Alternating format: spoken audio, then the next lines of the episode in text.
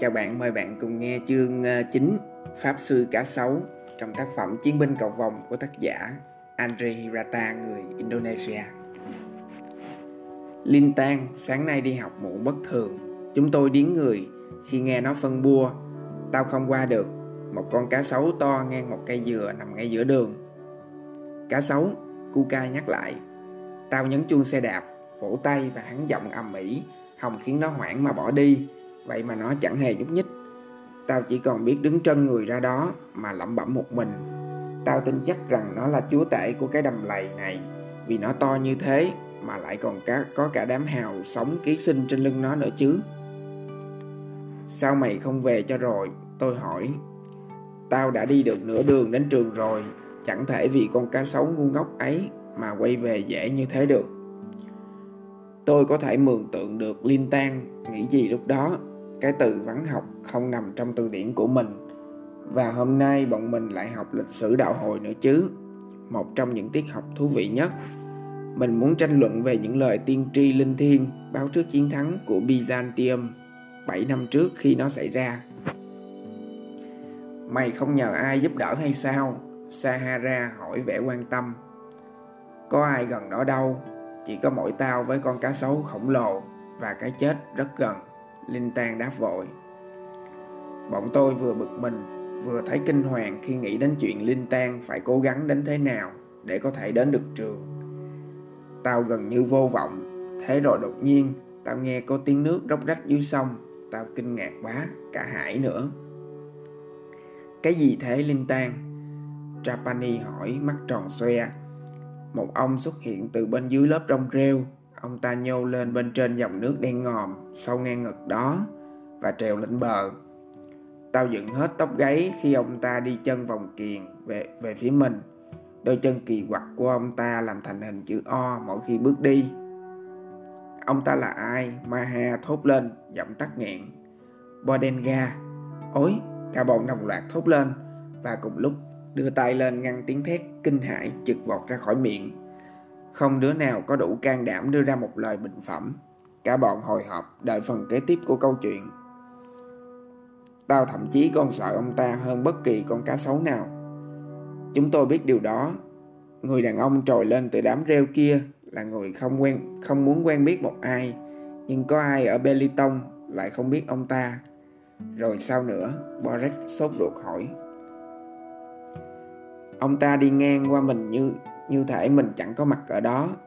Rồi ông ta đến gần con vật gớm guốc đang nằm chắn ngang đường kia. Ông ta chạm vào nó.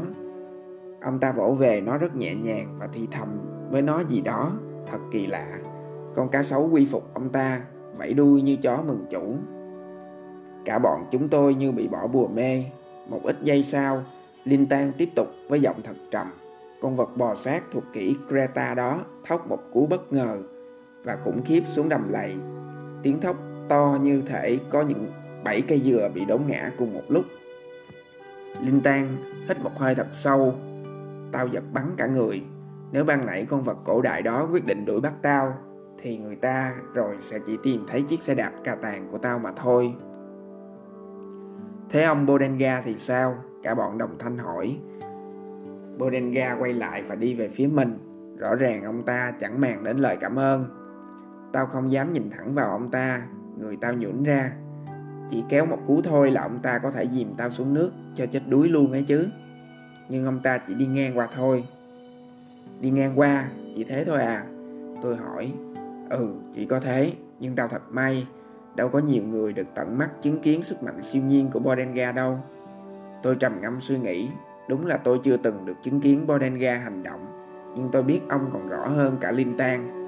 Bodenga đã dạy cho tôi bài học đầu tiên về linh cảm. Đối với tôi, ông biểu tượng cho tất cả những gì liên quan đến cảm xúc buồn. Không một ai muốn kết bạn với Bodenga. Mặt ông rỗ chằng rỗ chịch và ông trạc tứ tuần. Ông mặc quần áo làm bằng lá dừa và ngủ dưới một cây cọ, cuộn người tròn lại hệt như con sóc. Giấc ngủ của ông thường kéo dài hai ngày hai đêm. Khi đói, ông lặn xuống cái giếng bỏ không, chỗ trước đây là sở cảnh sát. Rồi ông ở cả ngày dưới đáy giếng, bắt lương và ăn luôn dưới ấy. Bodenga là một sinh vật tự do. Ông hệt như một cơn gió. Ông không phải người Mã Lai, không phải người Hoa, thậm chí cũng không phải người Sa Quan. Ông chẳng là ai cả, không ai biết ông từ đâu đến. Ông không theo một tôn giáo nào và ông không biết nói. Ông không phải là ăn mày, cũng không phải tội phạm. Tên ông chẳng hề lưu lại trong sổ sách của làng. Tay ông bị điếc vì một ngày nọ ông lặn xuống sông Lingang để lấy thiết và lặn quá sâu đến chảy máu tai, và rồi ông điếc luôn. Giờ đây Bodenga hệt như một mệt mảnh ván cô độc, trôi nổi giật giờ. Người thân duy nhất của ông mà người làng từng biết đến là một người cha cụt chân của ông. Người ta nói rằng ông hy sinh cái chân ấy để lấy được nhiều pháp thuật đối với cá sấu hơn. Cha ông là pháp sư cá sấu nổi tiếng. Khi đạo hồi tràn vào những ngôi làng, người ta bắt đầu xa lánh Bodenga và cha ông vì họ không, không chịu thôi thờ thần cá sấu. Cha ông chết bằng cách tự quấn mình từ đầu đến chân bằng rễ jawi và quăng mình xuống dòng Miran. Ông cố tình hiến tế thân thể mình cho lũ cá sấu hung tợn dưới sông. Phần duy nhất không bị quấn là cái mẫu chân giả. Giờ Bodenga gần như lúc nào cũng nhìn chằm chằm xuống dòng Miran, hoàn toàn đơn độc và chìm sâu trong một u ẩn. Một tối, người làng tụ tập tại sân bóng rổ trường quốc gia. Họ mới bắt được con cá sấu tấn công một phụ nữ đang giặt giũ quần áo bên sông Manga. Bởi vì lúc ấy vẫn còn nhỏ nên tôi không thể chen qua được đám đông vây quanh con cá sấu ấy. Tôi chỉ có thể nhìn thấy nó qua khe hở giữa những đôi chân người lớn. Người ta dùng một mẩu gỗ chống giữa hai hàm nó để buộc nó phải há mồm rộng ngoác ra. Khi mổ bụng nó, họ thấy trong đó có tóc, quần áo và vòng cổ. Ấy chính là lúc tôi trông thấy Bodenga chạy sọc tới, và cả đám người đang buông xung quanh con cá sấu ra. Ông ngồi xếp bằng bên nó, gương mặt ông tái nhợt như người chết. Ông thảm thiết van xin mọi người đừng xẻ thịt nó. Họ lấy mẩu gỗ ra khỏi miệng nó và lùi cả ra. Họ hiểu rằng những người thờ cá sấu tin rằng khi chết họ sẽ trở thành cá sấu. Họ cũng hiểu rằng đối với Bodenga, đây chính là người cha của ông đã biến thành cá sấu, vì con này cũng bị mất một chân. Bodenga khóc. Ấy là một âm thanh đớn đau sầu thảm. Ba da, ba da, ba da. Ông rền rỉ. Một vài người nghẹn ngào rơi nước mắt. Tôi trông thấy nước mắt Bodenga tuôn trào xuống hai gò má lỗ rỗ của ông. Tôi cảm thấy nước mắt tôi cũng chảy xuống. Hai má mình nóng hổi và tôi không kìm được cơn nức nở. Con cá sấu xấu số ấy từng là niềm yêu thương duy nhất của ông trong cái thế giới đơn độc và bị lãng quên của mình. Và giờ đây tình yêu ấy đã bị tước đi mất. Những tiếng rền rỉ đứt quãng thoát ra từ cái miệng câm của Bodenga khi ông khóc. Rồi ông cột con cá sấu lại và mang cái xác mà ông nghĩ là cha mình đến sông Lingang, kéo sền sệt nó dọc bờ sông về phía lưu vực. Kể từ đó Bodenga không trở về nữa. Bodenga và câu chuyện bất ngờ xảy ra tối hôm đó khiến lòng tôi dấy lên một niềm trắc ẩn và nỗi buồn bã lặn sâu vào trong tiềm thức. Có lẽ tôi còn quá nhỏ, đáng lẽ không nên chứng kiến thảm kịch đau lòng đến nhường ấy. Những năm tiếp theo đó, bất kỳ khi nào tôi chứng kiến những tình cảnh đau lòng, hình ảnh của Bodenga lại hiện về trong tâm trí tôi. Tối hôm ấy, Bodenga thực sự đã dạy tôi một bài học về linh cảm. Và lần đầu tiên tôi biết rằng số phận có thể đối xử với con người rất nghiệt ngã, và rằng tình yêu có thể rất mù quáng. Mặc dù Linh Tang chưa hề có một trải nghiệm cảm xúc nào với Bodenga giống như tôi, nhưng đó không phải là lần đầu tiên nó đối mặt với một con cá sấu nằm chắn ngang đường đến trường. Chẳng có gì quá lời khi nói rằng để được đến trường, Linh Tang thường phải chấp nhận mạo hiểm tính mạng. Tuy vậy nó không hề bỏ học một bữa nào. Nó mỗi ngày đi về hết tám mươi cây số. Nếu ở trường có thêm hoạt động gì đó khiến lớp học kết thúc muộn thì đến tối mịt nó mới về đến nhà. Tôi thực sự ngưỡng mộ nó khi nghĩ đến đoạn đường nó phải trải qua khi đi mỗi ngày như thế. Khoảng cách chưa phải là khó khăn duy nhất nó phải đối mặt. Vào mùa mưa, con đường biến thành sông, ngập đến ngang ngực. Hễ lúc nào con đường biến thành sông, Linh Tang lại dựng xe đạp bên dưới một cái cây trên mô đất cao, nước không dâng tới được. Bỏ hết quần áo, sách vở vào trong một túi nhựa cột kỹ lại, miệng ngậm cái túi, lao xuống nước và bơi hết tốc lực đến trường vì không khéo bị cá sấu ăn thịt thì khốn. Nhà không có đồng hồ nên Linh Tang dựa vào đồng hồ tự nhiên. Có lần nó vội vã cầu kinh sáng vì đã nghe gà gáy. Cầu kinh xong, Nó hấp tấp vọt lên xe đạp, cắm đầu cắm cổ đạp đến trường.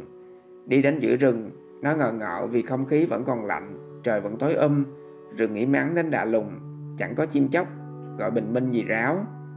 Linh Tang nhận ra rằng con gà nhà nó nổi cơn gì đó nên gáy sớm, chứ lúc ấy vẫn còn đang nửa đêm. Nó ngồi lại bên dưới một cái cây, giữa khu rừng tối đen ấy, bó gối, người rung lên vì lạnh, kiên nhẫn đợi trời sáng. Lần khác, xích xe bị đứt, chẳng biết cái xe cà tàng của nó đứt xích bao nhiêu lần rồi, mỗi lần lại phải bỏ đi một mắt, và giờ thì cái xích ngắn quá, không nối lại được nữa. Nhưng nó không chịu bó tay, nó xuống xe rồi cứ thế dắt bộ mấy mươi cây số. Lúc nó đến được trường thì bọn tôi cũng sắp sửa ra về. Tiết học cuối cùng hôm đó là môn nhạc. Linh Tang rất vui vì nó được hát bài Padamu Negeri cho quê hương đất nước trước cả lớp. Ấy là một bài hát có nhịp điệu chậm và buồn. Vì quê hương ta hứa, vì quê hương ta phục vụ, vì quê hương ta hiến dâng, quê hương là thể xác và linh hồn của ta. Nó hát thật có hồn, bọn tôi đứa nào cũng vừa kinh ngạc vừa ngưỡng mộ. Đôi mắt lém lỉnh của nó không gợn một chút mệt nhọc nào. Sau khi hát xong, nó lại dắt xe trở về bốn mươi cây số. Cha của Linh Tang tưởng con trai ông thể nào cũng bỏ học trong những tuần đầu tiên, nhưng ông lầm. Ngày qua ngày, niềm hăng say học tập của Linh Tang không hề vơi đi, mà trái lại càng dâng cao hơn. Nó thực sự yêu ngôi trường cùng bạn bè, và nó bắt đầu mải mê khai phá những cánh cửa mở ra thế giới tri thức. Về đến nhà là nó nhập bọn ngay với những đứa trẻ khác cùng tuổi trong làng, đi làm cu ly cùi dừa, không kịp nghỉ ngơi chút nào. Ấy là cái giá nó phải trả để được đi học.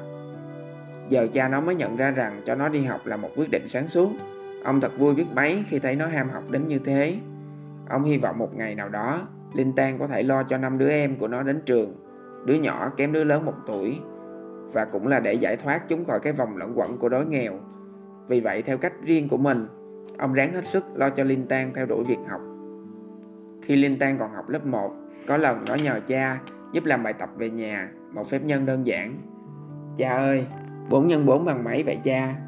Người cha mù chữ đi tới đi lui, ông nhìn đăm chiêu biển đông, mênh mông qua lối cửa sổ, nghĩ rất lung. Thừa lúc Linh Tang không để ý, ông rón rén ra phía cửa sau và chạy băng băng, xuyên qua đám cỏ cao lúc đầu. Người đàn ông có dáng người giống cây thông đó chạy thật nhanh đến ủy ban xã để nhờ người ở đây giúp.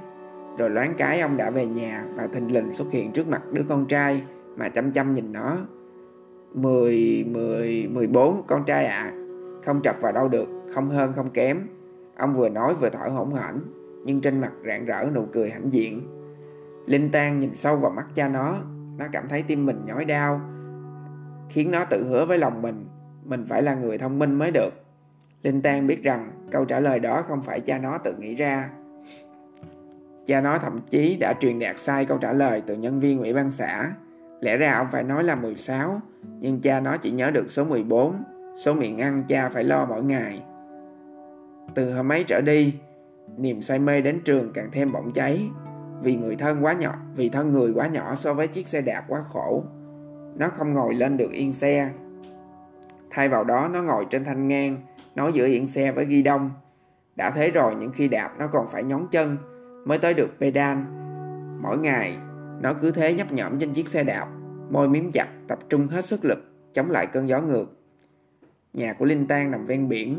Đó là một căn lều dựng lên theo lối nhà sàn phòng khi nước biển dâng cao. Mái lợp bằng lá cọ và tường dựng từ vỏ cây merati.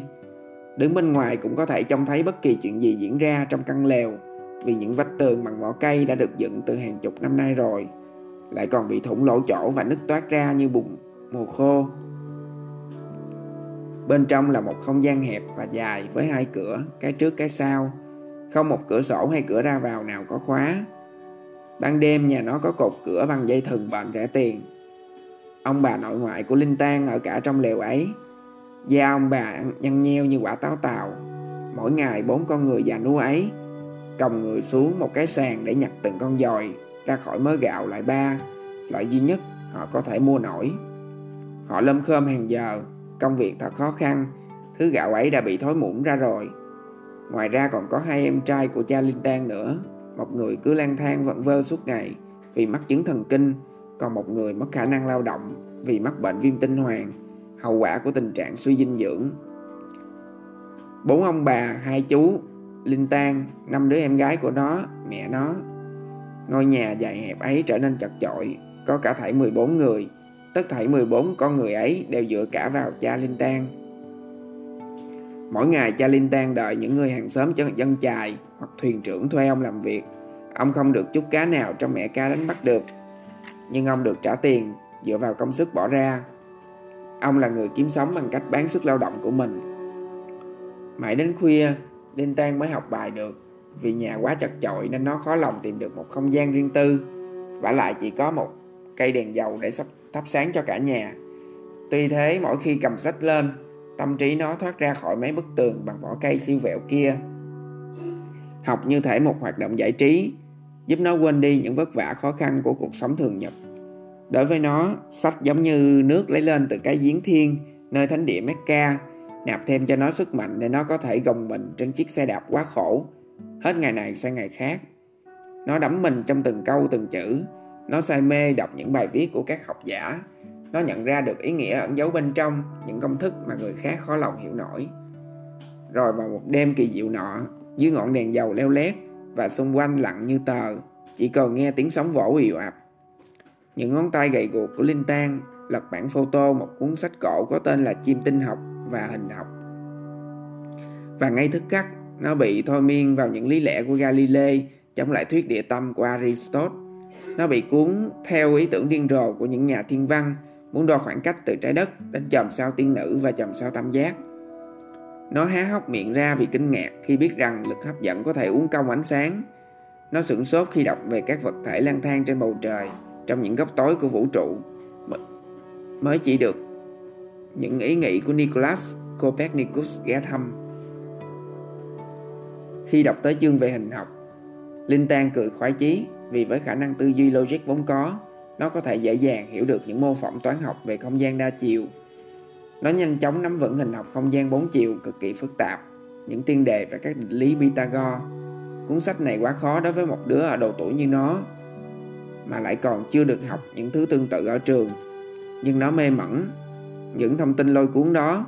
Nó thả hồn vào mớ kiến thức ấy dưới quầng sáng leo lét của ngọn đèn dầu. Và chính ngay khoảnh khắc ấy, trong đêm tối tịch mịch, tư duy của nó chợt lóe sáng, và nó nhận thấy một điều kỳ diệu nào đấy đang diễn ra trên những trang sách cũ trước mặt. Mỗi con số và chữ cái bò ngoằn ngoèo, rồi sáng bừng lên, biến thành những đốm sáng lờ vờn xung quanh và rồi nhập cả vào đầu nó. Nó không biết rằng lúc ấy, linh hồn của các nhân vật tiên phong về hình học đang toe toét cười với nó. Copernicus, uh, Lucratus và Isaac Newton đang ngồi ngay bên cạnh nó. Trong căn nhà nhỏ bé chật chội của một gia đình Mã Lai nghèo túng, trên bờ biển một vùng xa xôi hẻo lánh, một thiên tài đã đời. Ngày hôm sau ở trường, linh tang thấy ngạc nhiên khi chúng tôi lúng túng với một bài tập về tọa độ ba chiều. Trong lòng nó đầy hoài nghi, sao tụi nó lại lúng túng thế nhỉ? Người ta thường không ý thức được sự ngu dốt của mình, và tương tự như thế, một vài người thường không nhận ra rằng họ đã được đấng toàn năng chọn lựa để toàn tâm toàn ý hiến mình cho tri thức. Tạm biệt bạn, hẹn gặp lại. Trong ngày mai chúng ta sẽ đọc tiếp à, chương mười, hai lần làm anh hùng.